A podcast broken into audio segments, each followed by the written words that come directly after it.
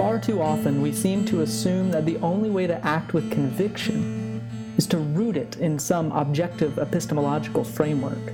This, however, reveals an anemia in our imagination, by which I mean here our ethical courage. How might we find motivation for Christian faith and practice without retreating to epistemological foundationalism that finds its roots in the certainty of facts rather than the confidence of faith?